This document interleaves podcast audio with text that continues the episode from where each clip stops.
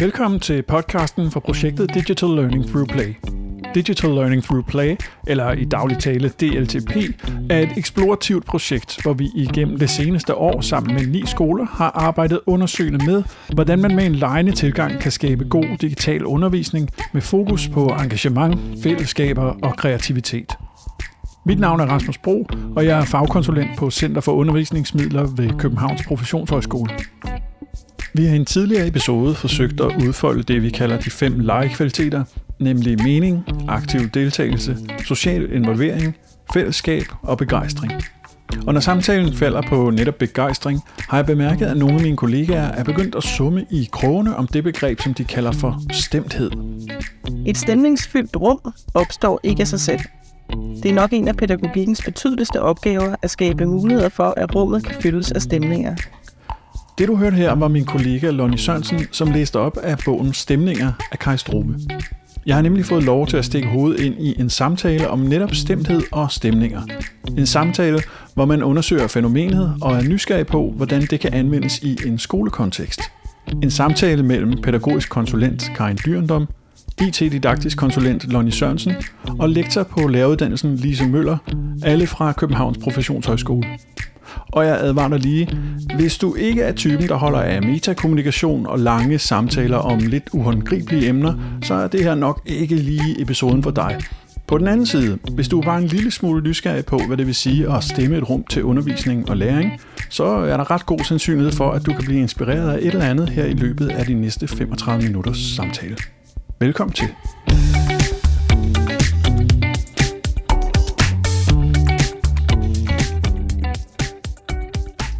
Jeg holder bare af at sidde om morgenen, før børnene kommer, og undres over et eller andet.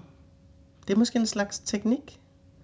Jeg kalder det min forundringstime, og den kan være meget nyttig. Der sidder man lettere og får små nyttige idéer, små påfund, der er gode for en lærer.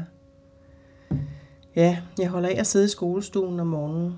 Det skal være en god dag, fin dag, siger man da til sig selv. En overraskende dag. Hvad skal man nu finde på? Jeg kan godt lide at finde på et eller andet nyt om morgenen til børnene. Lidt overraskende at hænge op på væggen. Et nyt billede. Men der må gøres lidt, så forundringen vækkes. Der dur selv de kedsommeligste billeder, der fremstilles til skolebrug. Man hænger sådan et billede op med et klæde foran, så billedet er skjult. Lad det hænge dagen igennem sådan. Hvad da? Ja, nogen kigger i smug under klædet. I frikvarteret bliver det ordentligt studeret. Nu ser de det, og vi kan tale om det. Eller der hænger en dag en almindelig brændesav i et bånd fra loftet. Hænger uomtalt, til vi er modne for de årtusinders stille og erfaring, der er i en brændesav. Roser, garn, plovjern, hammelstøj, gryder, potter, det vandrer over væggen her, tit først skjult under klæde, til forundring af vagt over de almindelige tings skønheder, som en flygtning på jorden må se. Hvad tænker du, Lise? Er det bare sådan øh, gammel dansklærer nostalgi, at vi skal høre Martin A. Hansen, sløgneren? Ah, men det er jo et fantastisk citat, du lige har fundet der, Lonnie. Uha. Øh, hele det der øh, med, at man i sit lærerliv på en eller anden måde forsøger at skabe noget særligt i det rum, øh, synes jeg bare øh, emmer ud af det citat. Mm. Jeg tror egentlig på mange måder, at det er sådan nogle små perler, der er glemt i løgneren, mm. fordi man sådan husker den store historie og den titel, der også peger ind i hovedpersonens totale forlorenhed, også i ja. forhold til sig selv. Men, mm. men lige her, der er der et eller andet ægte mm. i spil. Der er der også et eller andet, øh, en plusside til det at konstruere mm. øh, og orkestrere, som bare er så fedt. Jeg elsker løgneren. Mm. Jeg skal godt sige det. Altså, pytskidt. Gamle, gamle hest. Ja.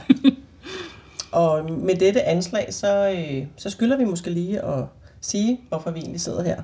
Og øh, vi har arbejdet i et projekt, der hedder Digital Learning Through Play, hvor vi sammen med forskellige lærerteams landet over har været undersøgende og eksperimenterende i forhold til at skabe mere motiverende og engagerende undervisning. Og vores afsæt har så været at gennemføre nogle undervisningsforløb sammen med lærere, og vi har haft sådan, ligesom fem sådan hovedord. Mening, aktiv deltagelse, eksperimentering, fællesskab og begejstring. Og det er jo sådan begreber, der hænger ret godt sammen, også når man sidder og planlægger sin undervisning. Det er jo virkelig sådan didaktik og pædagogik sådan indkapslet i, øh, i de fire begreber. Men på en eller anden måde, så er der det der med begejstring, som er sådan lidt anderledes at tage fat på, og bare sådan lige øh, mosle ind i, øh, den planlægning, man laver i sin undervisning. Jeg ved ikke, Lise, hvorfor er det, altså, der, der er et eller andet med det der begejstring. Hvad gør vi med det? Jamen, jeg tror, mm, jeg tror også, Karin her og har en holdning, for vi har snakket mm. så meget om øh, det her med, at øh, det affektive i virkeligheden ikke altid har så stor plads i, øh, i klasserummet, sådan eksplicit, men mm. implicit har det jo en kæmpe, kæmpe plads. Og det var måske også noget af det, det var næsten anslaget til at mm. begynde at interessere sig for det her, fordi der er et eller andet at hente i det affektive, eller i hvert fald i bevidstheden og den professionsfaglige bevidsthed om, om det affektive. Mm. Altså, begejstring kommer selvfølgelig for, for nogle af de ting, I har lavet i DLTP. Det kan være, du kan prøve at tage lidt hul på det, Karin. Mm. Ja, men øh, jamen, jeg tænker, at, øh, at det er jo, altså nu er begejstring jo et ord, vi ligesom har, har taget. Det har jo været sådan oversat for, fra engelsk, ikke? Ja. noget joy. Mm. Og, og vi har også sådan lidt, altså er det begejstring, der har vi sådan en særlig måske forståelse af, at det er noget, uh, sådan noget mm. stort og vildt, eller sådan, men det er måske også sådan, at jeg godt lide at bruge sådan ord som glæde. Mm. Altså det, at der er en, at det er noget med en rar følelse, eller et eller andet i forhold til det, du nu går ind til. Altså, at du læringsmæssigt på en eller anden måde er, er, er klar. Altså, det, det er faktisk svært at sætte mm. ord på. Yeah. Det er faktisk noget af det, der mm. er også ved det her, som vi ligesom sådan mm. har, har gået ind i. Det, det der med at sige, hvad, hvad er det egentlig, der er på spil? Mm. Altså, øh, i det der med at, at være klar eller beredt til undervisning, både som den voksne, men også som, som barnet, øh, som lytter, eller er interesseret, eller nysgerrig, eller et eller andet. Ikke? Mm. Ja, så det der også vil være tydeligt, håber vi i hvert fald i løbet af den her samtale, det er, at vi er ret undersøgende på det her. Mm-hmm. Fordi det er jo ikke sådan så, at øh, hvad er det lige? Vi er bare lidt optaget af det, som vi ikke sådan kan sætte på en formel, men sådan lidt undersøgende på det rum, man får skabt på en eller anden måde, som ja. vi godt kan huske nogle gange, kan noget, øh, kan noget helt særligt. Og der er jo rigtig mange af os, der, der også har den der Øh, det har vi også prøvet at gøre sammen jo. Det er ikke nogen hemmelighed. Vi har haft sådan online møder om morgenen, hvor vi har siddet og talt om den der særlige ting, man oplevede i 3. klasse eller i 5. klasse, eller da man selv arbejdede som lærer. Øhm, og Karen, vi kan alle sammen huske, altså nu har jeg styr på følfod, det har jeg mhm. aldrig haft før. Nej. Vil du ikke fortælle os at tage os igennem øh, den Jo, det var, fordi, det var fordi, vi faktisk lavede sådan en øvelse, hvor vi ligesom, hvor er det, at man kan huske noget særligt for ens egen øh, barndom og en skolegang? Hvad er det, der ligesom har sat sig særligt, som, som stadigvæk har en betydning for en også? Der kan jo godt være rigtig mange forskellige, men, men, øh, men det der med noget, noget, der virkelig sådan sætter sig i en. Og min er jo det her med, med den her følfod, fordi når det bliver forår, mm. så er der mange, der sådan anemoner og alt muligt andet, men jeg har sådan en, en, øh, en oplevelse, som var gennemgående igennem altså flere år, at min biologilærer, han, øh, han helt fra vi var små af, kom og sagde, nu er I godt klar over, det første rigtige tegn på, at det faktisk er forår, det er, når følfoden den kommer derud. Den er lidt tidligere end de andre. Den er sådan lidt, at den, øh, så skal vi ikke gå en tur i skoven og se, om den er kommet frem i dag. Og så prøvede vi tit og så overbevise mig om, nu skal vi i skoven, vi er sikre på, nu. Ej, skal vi ikke ned og se, om følfoden er der? Mm. Og det mm. betyder bare, at hvert år, når, når det begynder at sådan være lidt, at man sådan kan tænke, er det ved at være forår? Så når fuldfoden den er der, så tænker jeg på min øh, biologilærer og alle de mm. der gange, vi var nede i rundskoven mm. og lede efter den. Også nogle gange, hvor vi ikke fandt den, fordi den var simpelthen ikke kommet nu. Men øh, også den der faktisk nærmest begejstring over, nu var den der. Mm. Ja. Jeg tror simpelthen også bare, det som jeg synes er så spændende i det, er den der, øh, det der professionsfaglige blik for at skabe det rum. Altså nu hiver jeg et nyt begreb ind i det, ikke? men altså det er jo også et, et særligt rum, man skaber der. Både med sin fortælling, eller man opsøger nogle bestemte rum, som du peger på der, eller man får skabt et særligt rum i klasserummet. Så der er et eller andet der også med øh, det affektive i spil i rum, og hvordan det orkestreres. Øh, som jeg jo i hvert fald synes er, øh, ville være en, en luksus som lærer at kunne tabe ind i. Mm. man har en fornemmelse af nogle gange, at det lykkes, og, mm. og man kan også sigte med noget, men, men det er jo i virkeligheden måske, og det, der er jeg lidt tilbage til den der tanke om, at det er effektivt på en eller anden måde, stille og roligt at trådt ud af det rum, at, at det godt må være der. Mm. At man godt må, må prøve at skabe den stemning, eller sigte mod det. Der bliver også snakket meget om meningsfuldhed. Ikke? Altså, øh, måske kobles det meningsfuldt også i høj grad til noget affektivt, som du jo også peger mm. på her. Mm. Øhm. Og det er der, hvor sanserne også øh, bliver sådan centrale, så det er også det der med skoven, stedet, sanserne, lyset, øh, duften osv. Rasmus, har du sådan et særligt skoleminde, som, du, som betyder noget for dig? Som... Jeg har øh, en rigtig god erindring fra nu Hedengange Zoologisk Museum, Ja, hvor de byggede de her dioramaer. Mm. Og jeg er sådan lidt så fedt. nørdet, har jeg faktisk været inde og tage fotos af dem alle sammen, fordi jeg ikke kunne bære, at de øh, lagde dem ned. Du Fordi er kan en huske- muskelsokse. Det ved vi. Lige præcis. Og de gemte dem, og her mange år senere har jeg kunnet se, at det er jo, det er jo stemthed. Det er jo det, altså, det, er jo det, det rum gjorde. Og så var der sådan en lille øh, ørebøf, man kunne tage op, og så kunne man høre tundraens golde miljø. Og så, altså, øh, hvor det fortalte om de dyr, man kiggede på. Men det var sådan nogle øh, meget livagtige og meget stemningsfulde dioramaer. Mm. Og det, det, det kan jeg bare huske knivskarpt. Øhm, som sådan et helt særligt rum at stå i, og, og jo modtage en form for, for undervisning. Ja. Ja. Øh, som de præsenterede i skoletjenesten på det tidspunkt. og i det hele taget er vi jo ude i det her med også hverdagsrummet. Ikke nødvendigvis det store forkromede projekt i en skole, men, men hverdagsrummet, det pædagogiske hverdagsrum, hvor der kan være sådan forskellige små greb eller små knapper, man i virkeligheden også kan skrue på for at få sat, få sat den stemning. Øhm, og det vi jo også har, har talt om undervejs, når vi sådan har, har vendt det her, det er jo, at på en eller anden måde, så har vi sådan tit søgt mod musikkens sprog, mm. eller æstetikkens sprog, fordi vi måske også har, ja, kan vi godt, øh, er det lidt for hårdt sat op at sige, at vi måske har glemt det lidt i skolen. Det har sådan haft lidt trange kår, det der med at tale om nogle af de der sådan lidt mere øh, følelsesmæssige ting, mm. øh, som ikke er så let at sætte, sætte fingeren på. Vi har jo faktisk, øh, det er jo ikke nogen hemmelighed, haft lidt svært ved os at finde litteratur og inspiration omkring det her med, hvor det der med at stemme et rum. Hvor, hvem ved noget om det? Øh, vi har sådan øh, søgt på det og fundet gamle tekster af forskellige øh, musikpædagoger og alt muligt andet. Øh, det har faktisk ikke været så enkelt, og så er vi altså faldet over Kai Struve. Mm-hmm. Så øh, her er der bare sådan lige et citat, som på en eller anden måde, hvis I stadigvæk sidder og tænker, altså hvad, hvad er det egentlig, de snakker om? Altså stemning og stemthed, og de nævner alle mulige forskellige ting. Hvad, hvad handler det egentlig om? Så indkapsler øh, Kai Struves ord måske i virkeligheden det, vi sådan er nysgerrige på. Et stemningsfyldt rum opstår ikke af sig selv.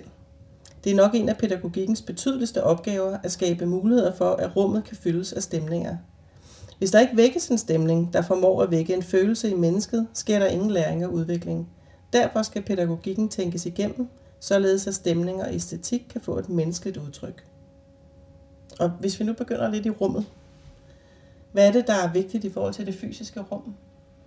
Karin, det ved jeg, det er noget af det, du også er optaget af. Ja, altså jeg tror jo i første omgang, så handler det jo om at skabe bevidsthed om det. At, mm. Mhm. øh, at rummet også er, er en medspiller og en, et potentiale. Så, så jeg tror, det er det der med, det har det i hvert fald været for os, også i det her projekt, men også i meget af det andet, vi arbejder med. Egentlig at finde ud af, hvad er det, det har betydning, at, øh, at vi tænker over, hvordan rummet kan være med til at, øh, at stilisere det, som vi gerne vil have. Altså hvis vi gerne vil have, at eleverne idéudvikler et eller andet, hvordan er det så, at vi tænker, at rummet kan være med mm. til det? Skal vi så være, hvordan skal vi være sammen? Hvordan skal bord og stole stå? Hvad skal der være af, af ting i rummet, før vi har, har brug for, at, altså, at vi kan få det til at køre? Ikke? Mm. Altså, så jeg tror, det er det der med bevidstheden i første omgang. Øhm, at hvad er det egentlig, vi gerne vil? Altså, vi skal ligesom op på nogle andre planer på en eller anden måde. Ikke? Vi skal tænke pædagogik, hvordan det kan være med som en ja, medspiller. Ja. Men hvis man også tager Rasmus' gode eksempel med dioramaet, så, mm. så er der også noget her, hvor det er, at øhm, der bliver plads til nogle andre refleksioner, for jeg tænker, en ting er informationen om tundraen, og den godt, og Kan du sige det med en muskeloksen, lidt mørkere stemme? tundra. Men øh, der er jo også noget i det at betragte det rum og mærke den der bløde skumkant på, øh, på den her lille telefon, man tager op, som man ikke kan tale i, men som man kun kan lytte i, og som på en eller anden måde er sådan så befriende monologisk, og det der rum er staged for dig, og du kan studere det i lidt små detaljer. Altså der, der bliver ligesom en anden øh, mere oplevelsespræget tilgang til viden, og måske også mere sansende tilgang i forhold til, at du også her peger på, Karin, at det er både rummet og dets materialiteter. Mm. Øh, jeg synes, øh, at der er noget her, som også peger ind i lidt en, en langsomhed og en, mm. en anden måde at uh, gå til viden på, hvor, hvor sansningerne også får en plads som vel også er specialpædagogisk interessant, Rasmus. Ja, ja. ja helt sikkert. Øh, og der tænker jeg også på, at det er jo ikke kun, det er ikke kun en, øh, en sansemæssig oplevelse, det er det selvfølgelig også, men der er jo også det der, som det stemte rum gør, at det, det skaber en eller anden form for fælles tredje, at vi, øh, vi er i, i det samme rum, og vi har en opmærksomhed på, at vi er i det samme mm. rum. Øh, jeg tænker også på, det, altså når vi bruger det her, det er jo også et musikalsk udtryk, og det nævnte du også, ja. Lonnie, mm. at stemme, øh, så stemmer vi for at opnå en form for samklang mm. og en, en afstemning i forhold til en resonans. Øh, Præcis. Også. Ja. og, øh, og det er jo blandt andet noget, det bruger vi meget tid på i, i specialpædagogikken også, at, at afstemme. Altså, mm. at jeg afstemmer, fordi det er mange af vores elever har udfordringer med, mm. øh, at afstemme sine følelser, afstemme sine reaktioner i forhold til, til andre mennesker. Øh, og der, der tænker jeg, at sådan et, et rum, der har en bestemt setting, at det, at man tænker rummet ind også som noget, der er omkring os, og vi skaber en eller anden fælles opmærksomhed, uanset om man, man i tale sætter den opmærksomhed eller ej, så skaber vi et eller andet rum, hvor vi har et, et fælles tredje, noget vi sådan et fællesskab på mm. en eller anden måde. Ja, altså, jeg tænker så meget på det. Kan I huske, vi, det skal ikke være nogen hemmelighed, at vi er nogen, der har fangirlet rigtig meget over Kai Struve. Mm. Men det er bare fordi, det forhold til det, Rasmus siger, så skriver Kai Struve også, at stemthed skaber muligheden for at blive sig selv og at blive til sammen med andre.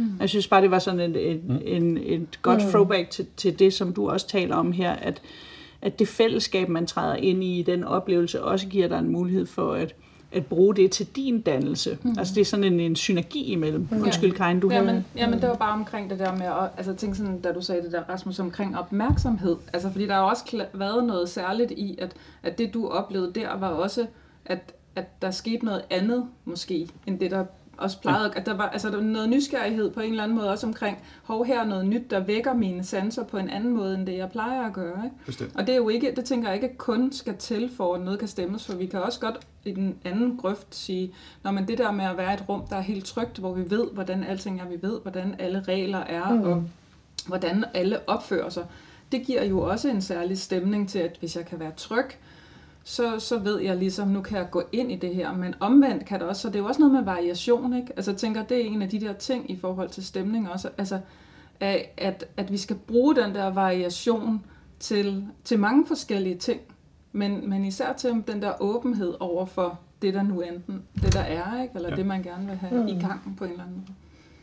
Ja, så vi jo virkelig bare optaget af sådan en, en styrket bevidsthed på, hvad er det for nogle andre greb og instrumenter, mm. vi i virkeligheden har at spille med, når vi planlægger vores undervisning. Jeg kan huske, at vi faktisk omkring rum og materialiteter startede med også at tale om kalenderlyset til jul. Mm. Altså den effekt, det har, at man venter på, hvem er det, der får lov til at tænde det her lys. Den særlige stemning, der godt kan være. Det er ikke så mærkeligt, at børn godt kan lide klippedag, for der er det er faktisk her, vi også gør noget ved vores rum øh, sammen. Mm. I som i virkeligheden også er den lille enkle ting ikke? I, i det her, som øh, vi reflekterer over. Ja. Mm. Og i det hele taget tænker jeg, at, at altså, jul er et på et eller andet, øh, ja. måske lidt kikset øh, måde, en meget, et rigtig godt eksempel på, hvad stemthed er og ja. kan. Fordi mm. det er sådan måske det eneste tidspunkt, hvor vi alle sammen, mm. vi taler om en julestemning, ja. og det er jo ikke fordi, det er en eller anden magi. Altså det, sådan kan vi godt lide i talesætten, men mm. det er det jo ikke. Det er jo fordi, vi har nogle fælles ja. referencer til nogle bestemte ritualer og sådan nogle ting, men som også ser ud på en bestemt måde i de rum, der omgiver os i den mm. tid. Ikke? Mm. Så vi bruger rummet øh, omkring os i den tid til at skabe en bestemt følelse øh, og opmærksomhed. Mm. Ja, jeg synes også, nu altså jeg looper jeg lidt tilbage i det affektive, fordi jeg forestiller mig næsten, hvis man skulle lave en model for det her, så ville det være sådan en stor filtret klump, hvor ordene bare lå. Men altså, der er jo også noget interessant i det her, fordi der er noget på spil. Altså nu kan det selvfølgelig måske være svært at se, hvordan en klippedag eller et rimelig sætter noget på spil, men det sætter alligevel lidt mm. på spil. Altså, man, øhm, man, man putter noget derud, hvor man håber, at eleverne kobler sig på det, og der er også en sårbarhed i det på mm. en eller anden måde.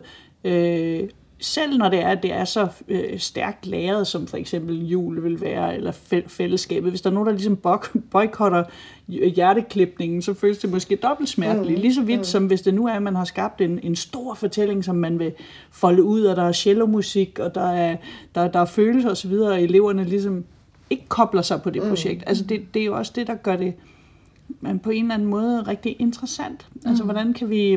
Det er jo en dialog, det er jo øh, også... Det vil det jo også være musikalsk, ja. altså dialogisk på mm. en eller anden måde. Mm. Og der er det selvfølgelig også klart, synes jeg, at, øh, at og, og Struve har jo igen en, en løsning på det, fordi han skældner jo imellem en, en stemning og være stemt. Ja, ikke? Og, og det er jo ikke sådan, at fordi at man som lærer øh, siger, nu vil jeg skabe den her stemning, så øh, er det 100% af alle elever bliver stemt. Det er jo også mm. det, du er inde på her, mm. Karin, den her, mm. også igennem variationen og sådan noget. Hvordan kan vi i virkeligheden ramme det? Så det er jo heller ikke fordi, at meget store øh, aspekter af det didaktiske arbejde, som differentiering og, og mm. øh, forskellige elevsyn og perspektiver og positioneringer, bliver væk her. Men, men der er bare noget helt særligt på spil. Øh, også ja, for selvom vi kan se menneske. betydningen af det med at orkestrere sin undervisning, ja. så kan vi ikke helt vide, om det kommer til at spille i det virkeligheden. Det. Fordi vi jo virkelig ikke kender, fordi det også handler om følelserne. Ja. Vi kommer også til at tale om den anden dag, det der med det kulturelle, mm. har jo også betydning. Ja. Fordi selv julen øh, og andet kan jo have betydning for, øh, eller hvad er det, du har med dig? Mm. Altså, øh, hvad taler det til i dig? Taler det til traumet, eller til øh, den der trygge, øh, hyggelige stemning, eller, eller hvad er det egentlig, det gør ved dig? Så det skal vi, så det der med musikken er også det der med virkelig at have have et følsomt øre, måske, i virkeligheden, for at kunne sådan opfange de der små nuancer i tonerne. Men det tror jeg også, hvis man, altså så, hvis man bliver helt konkrete, og man som, som lærer forbereder en undervisning, og bygger op omkring noget stemthed, så skal den måske også kunne bære, ja. at det ikke er alle, der køber ind på ja, den yes, stemthed. Og på den. Altså, det, det, det, er måske ikke, det er jo ikke normalt et kriterie i vores undervisning, at alle elever bliver ramt fuldstændig. Så, så det bliver de nok heller ikke, Nej. at vi skaber en rum. Hvis vi så bryder sammen og, og tænker, at det mislykkedes, mm. fordi der var nogen, der ikke købte den. Ja. Så tror jeg da også, at vi, vi, vi, vi fejler der. Ikke? Det, det, det. Kommer det til måske at handle for meget om os selv? Ja, ja. ja. Men man kan jo godt tænke i, at, altså, at man kan bruge, altså se det som et værktøj til at, at blive tydeligere omkring selv. Hvad, hvordan er det jeg egentlig? Jeg kan godt lide det, du siger, det der med at koble sig på. Altså mm. eleverne kobler sig på det, ikke?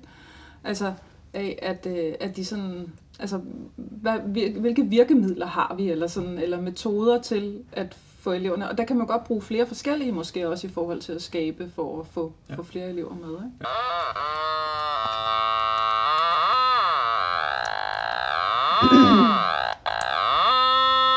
Ja, skal vi sige uh, tak, Lise, for uh, det lille intermezzo. Ja. Det lille intermezzo, ja. det lille brud. Og det, som man jo desværre ikke kan se, det er, at den her lyd, den bor i en øh, cirka 30 cm høj pink node, med sådan en form for grip, som man kan køre sine fingre frem og tilbage på, og derved få de her helt fantastiske lyde.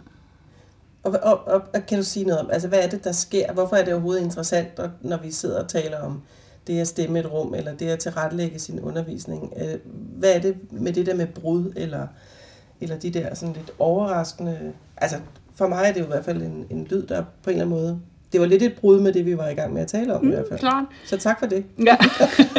det hænger måske lidt sammen med øh, den samtale, vi havde før omkring variation og konstans. Øh, at mm. at øh, brudet på en eller anden måde skaber en særlig opmærksomhed, skaber øh, en, en, en, hvad kan man sige, et potentielt koblingspunkt, fordi man ligesom står op og, og bliver opmærksom på, at nu sker der noget andet. Øh, og brudet kan jo være mere eller mindre arbitrært. Nu var den her pink nude i den her kontekst forholdsvis arbitrært.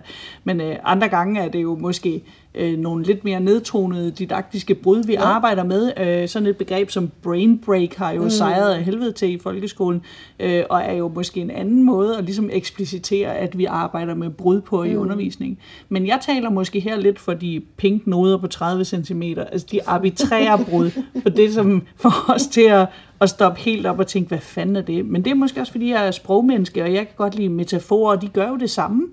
Altså mm. på mange måder tit, så er det det der med, at det er sådan en lige lille rusketur eller et slag i ansigtet, som mm. man tit kan have brug for.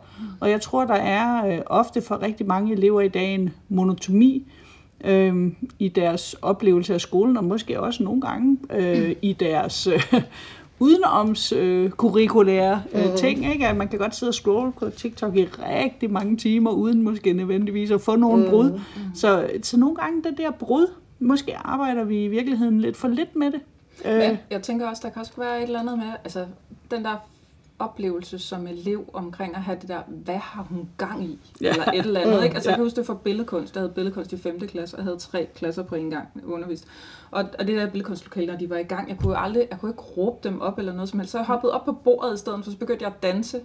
Og så fandt de ligesom ud af, at det var den måde, nu skulle de være stille, ikke? fordi jeg kunne simpelthen ikke... Altså, det er fandme en hardcore måde at skulle ligesom skabe og det var ligesom, på. Det var bare fordi, jeg tænkte, så sker der et eller andet andet i situationen, og så bliver de alligevel opmærksomme. Prøv lige at kigge på hende, ikke? Ja. eller et eller andet. Og de accepterede jo aldrig, at jeg gjorde noget andet bagefter. Ja. Altså, de ville have, at jeg skulle stå op på det bord og danse hver eneste gang. Ikke? Ja.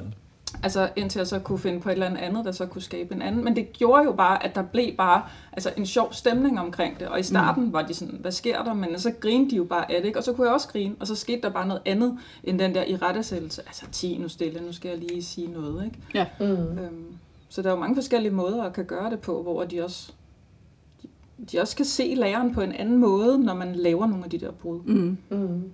Er det tid til et lille Kajstrofe-citat? Øh, altid fyr den af, Lonnie. Temposkift er et vigtigt redskab til at holde mennesket ved ilden, så ingen stemning får lov at kvæles af overmæthed eller flade ud i rutiner. Måske lidt sagt på en anden måde end øh, den fine måde, du sagde det på. ja, Nej, men jeg elsker begrebet overmæthed. Ja, i virkeligheden. Det, det kan man nok godt lide af TikTok også. Ja, præcis. Ja, præcis. Øh, det er sådan et konsumentagtigt dejligt dejlig begreb. Ikke? At man sådan ligesom et andet brud er jo i virkeligheden også, at øh, det er blevet meget populært. Der er faktisk også nogen, der... Altså, man kan komme på kursus i det at tige stille og holde pauser. Så skal vi ikke lige holde en pause på et minut? Det bliver svært.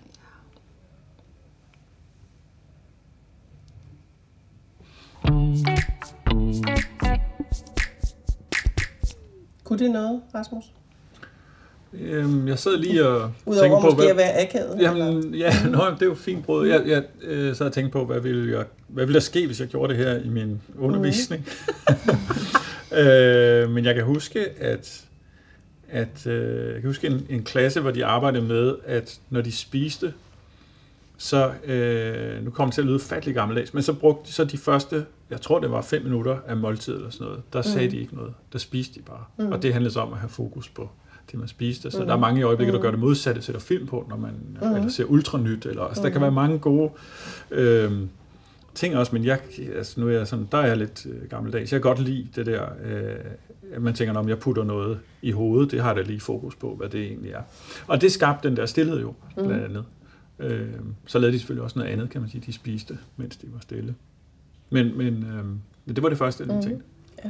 Men det er sjovt, at vi konnoterer stillhed og pause, altså på en eller anden yeah. måde, mm. øh, tænker jeg. Og så ligger der også en, en værdisætning, der handler om fordybelse bagved. Mm. At tavshed også mm. handler om fordybelse. Mm. Eftertanke. Øh, ja, ja, sådan noget. Mm. Øhm, og det kan man jo, altså det kan jo i den grad diskuteres øh, tænker jeg. Mm. Men, men er jo også spændende, fordi altså, så kan vi jo diskutere, hvad er en pause, og måske også i fællesskab med eleverne blive spidse på, mm. hvad, hvad for nogle typer af pauser vi arbejder med. Mm. Både når vi arbejder, men måske også i de her, hvad kan man sige, sådan... Øh, andre typer af, af rum i løbet af sådan en skoledag, man så er inde i, når vi spiser, eller når vi er på vej ind til time, eller mm. hvad det nu end kan være. Altså, hvad er, det for, hvad er det, vi leder efter i pausen? Det interesserer jeg mig måske også lidt for. Mm. I virkeligheden, som sådan her, her sådan hen mod slutningen, øh, hvis vi sådan skal prøve at sådan, øh, samle det lidt op. Hvorfor skal vi overhovedet tale om det her øh, i forhold til skolen i dag? Men jeg synes i hvert fald, det åbner for noget af det, som, mm. som altså, al, kritik, al den kritik, der er af vores skole i øjeblikket, handler jo om mistrivsel, om manglende nærvær, mm. om øh, kan man sige, øh, lærer, der flyver ind ad døren og ud igen og sådan noget. Jeg synes jo, det her åbner jo for en helt anden mm. øh, måde at være sammen på, og en måde at være i et rum på. Så, så alene det, synes jeg, mm. berettiger det. Hvad med dig, Karin? Altså, hvorfor skal vi... Hvorfor synes du, det er vigtigt, at vi taler om det her øh, begreb, eller prøver at indkredse øh, nogle tanker omkring det her begreb? Det tror jeg, det er, fordi det er noget, som alle lærere på en eller anden måde altså, gør men måske i, mindre grad bevidst, og, mm. og i slet ikke nogen grad taler med andre altså andre lærer. Og det er jo også igen i den dialog, man har, den refleksion, mm. man har med andre, at man bliver klogere på noget. Ikke? Man går med det selv, det er sådan noget tavs viden, eller man har nogle særlige mm. måder, man ved, hvordan man får eleverne til at koble sig på noget. Mm. Og hvor er det ærgerligt, at man ikke deler mm. det med sine kollegaer, mm. for det kunne faktisk være, at de også kunne bruge de tips og tricks, eller hvad det nu er, eller store tanker omkring et eller andet med, hvordan vi, mm. vi kan gøre noget særligt. Altså øh, at få, at få eleverne til. Altså igen nu, vi startede med den der tilbage til, hvad er det jeg selv øh, husker fra min egen skoletid. Og, og det er ikke også det, vi gerne vil som lærer. Vi vil gerne have nogle ting læret mm. i de her elever, som de husker og tager med sig fra deres skoletid. Så hvordan er det, vi får dem til at få nogle oplevelser, hvor at, at når, de har en be, når der er en bestemt duft, eller når de ser noget særligt lys, mm. eller ser den blomst, eller hvad det er, så, har, så trækker de det med sig i resten af deres liv på en eller anden måde. Ikke? Altså mm. det er jo igen, så er vi på sådan et eller andet dannelses, vi skal gøre dem til hele mennesker, og vi skal, vi skal så, så det er jo, og det er jo igen det der affektive også, som vi helt startede med. Ikke? Altså, hvilke ting har man lært, som alligevel ikke på en eller anden måde kobler sig til noget følelsesmæssigt. Ikke? Mm. Mm. Altså jeg vil gerne på en eller anden måde genkalfatre eller gen, rekalibrere øh, vores forståelse af viden med det. Altså jeg synes, vi har fået sådan en gold forståelse af viden og fag, som jeg synes mm. er, er trist nogle gange. Øh, så, så jeg kunne godt tænke mig, at øh, mit fag, som jo i bund og grund altså, øh, er et æstetisk fag, som jeg ser det, altså dansk faget som, som et sprogfag osv., at, at vi skaber mere plads til, til regulære æstetiske virksomhedsformer, til sansede oplevelser osv. Og så synes jeg egentlig måske godt, jeg sad sådan hele tiden og tænkte på øh, Louise Klinges begreb omsorgsetiske handlinger. Mm-hmm. og så tænker jeg på en eller anden måde, så er det omsorgsetisk didaktik. Altså det er sådan en form for didaktisk hånd på ryggen, når man synes, at det ikke er nogen variation, eller tingene er træls. Altså på en eller anden måde, så er der et eller andet, og det var måske også, fordi Rasmus også talte om det her med ligesom at være til stede og nærværende. Jeg er selv optaget det her med, at der er noget på spil, og jeg kan være nervøs, om eleverne nu kobler sig på det og sådan noget. Men der er et eller andet der i, at, at øhm, ja, det, bliver, det bliver centralt, at man drager omsorg for andre. Jeg tror også, at øh, det oplever jeg i hvert fald rigtig meget med de lærerstuderende, at øh, hvis man ikke puster lidt til den der idealistiske ild, så glemmer de egentlig lidt, hvorfor de overhovedet ville have den uddannelse her. Og det handlede jo om at være noget for nogle andre. Mm. Altså det er mm. den store, øh, det største udsagn, når man mm. sådan hører, hvorfor vil man søge ind på for eksempel en læreruddannelse. Jeg tror bare, at det ligger dybt inde i også alle de lærere, du taler om, og som en, en eller anden form for, nu talte du om tavs viden, som mm. måske ikke blev delt, men her også sådan en form for tavst ideal, mm. som, øh, som sådan, nå ja, men det gør vi vel også bare sådan mm. on the side. Men, men jeg tror virkelig, at når man puster til det, så oplever jeg også, så gløder den ild der igen, fordi mm. det, er, mm. det er derfor, vi er der. Ja, det er det. Og det var også det, der var sjovt. Mm. Altså, ja. Øhm, og der er også det der med, at, at den refleksion, som, som finder sted, når man sidder som lærerteam og taler om undervisning, mm. så taler man måske også nogle gange om, i en, også en stadigvæk målstyret skole, om effekterne af det, der nu er sket, eller øh, hvordan går det nu med øh, resultaterne i, i forhold til læsning, eller ja. hvordan, hvordan går det med alle de her forskellige ting. Og det her det er, jo, det er jo et helt andet afsæt at tage for den samtale. Så jeg synes også, jeg kunne drømme om, at, at, vi, at vi faktisk øh, kiggede på os selv på den måde, fordi på den måde har du ret i, at det er jo så lærerens projekt. Ja. Og at man faktisk, fordi nogle gange kan vi jo også kigge på eleverne og så sige, jeg gør, hvad jeg kan, men, men den her elevgruppe er, er, er udfordret på de her de parametre, så jeg kan ikke gøre mere. Det her det handler jo faktisk kun om det, man selv kan prøve at gøre ja. i virkeligheden, som også er interessant. Jeg kommer også sådan til at tænke på titlen igen på løgneren. Mm. Det er fordi, jeg tænker, øhm, på en eller anden måde er undervisningen jo også at fortælle en god røver. Mm. Ja. Det er at kunne konstruere nogle ting, som folk hopper på, mm. apropos at koble sig på ja. og være stemt og så videre, og det er jo det, han gør. Han er bare slet ikke klar over, at han selv har noget på spil. Mm. Altså det finder han først ud af mm. til sidst, mm. øh, hvor, hvor han skal betale ved kasse 1, ikke? Men der er jo noget, der er enormt interessant i det der, ikke? Altså, ikke fiktion, altså det lyder så hårdt at sige fiktionen eller løgnen, for det er jo ikke sådan, jeg siger, yay, alle lærer går ud og liv af helvede til, det fantastisk koncept, men det er jo det, måske også det, der peger ind i kontekstualiseringen. Hvad er det for nogle fortællinger, vi har derude? Mm. Hvad er det for nogle øh, mulige øh, positioner, vi kan bringe eleverne i igennem vores fortællinger, igennem mm. vores mm. løgne i citationstegn. Ja. Da jeg var på lærfest, der var jeg inde på et, øh, et lille oplæg om, omkring historiefortælling, hvor der mm. bare var en, jeg kan ikke huske, hvad hun hedder, men hun, de har skrevet en bog, øh, de her to, om, omkring det der med historiefortælling, og så fortalte hun historier, som var skrevet med sådan særlig, altså hvad er der af en, en morale i den her historie. Undervejs skulle man ligesom også lige agere lidt og, og sådan noget, men hun var jo fuldstændig på helt sådan dramaturgisk i forhold mm. til, hvordan hun fortalte og brugte forskellige stemmer og alt muligt, og vi sad bare 40 mennesker i det der lokale, fuldstændig sådan helt, hun var bare så sindssygt dygtig til det, ikke? og hun holder så kurser for lærere ja. i, hvordan de bruger den der, altså både det at bruge sig selv og sit mm. kropssprog og alt muligt, men også at bruge fortællingen til, at det er det, der skaber de der, hvor er det, hvordan er det så, vi skal være venner med hinanden, eller hvordan kan man drage omsorg om hinanden, eller sådan noget, hvor jeg bare sådan tænkte, det er bare sådan noget, vi nærmest har glemt, vi ikke taler om. Jeg tror, der er masser af lærere derude, der faktisk bruger det her. Mm. Men hvor kunne det være fedt at have et eller andet sted, hvor man kunne dele os de der. Fordi det er jo så stemningsfyldt, mm. det der at bruge de der fortællinger. Og det var jo bare, det var jo røverhistorie, ikke? Man kan godt fortælle noget af det. Det var for en rigtig historie. Hun fortalte os, dengang at jeg boede på den her højskole og sådan noget. Ikke? Halvdelen af historien sagde hun også bagefter. Den var jo løgn. Mm. Men, altså, men hun skulle jo have den rigtige pointe ud af den mm. i forhold til det. Så hun havde digtet de der historier. Og det var jo, altså, det synes jeg også bare var vildt inspirerende. Ikke? Ja. Altså virkelig at skabe det der rum. Øh. Ja, jeg tror du ikke også, at de fleste af os vil kunne sådan øh, sætte en finger på, hvad var det for en lærer i vores mm. egen skoletid, som var allerbedst til at fortælle historier. Ja. Altså man vidste godt, eller den vikar, som i hvert fald altid kunne øh, stille op med den gode historie. Mm. mm. Der er noget magisk over det. Ja. Ja. Men jeg tror også bare lige for, øh, ja, og scenarie og fortælling er jo klart en del af det her. Altså, øh, det er der slet ingen tvivl om, men samtidig synes jeg også, det er så meget mere, end hvis man nu for, for eksempel tager det fagfelt, der hedder scenariedidaktik. Mm.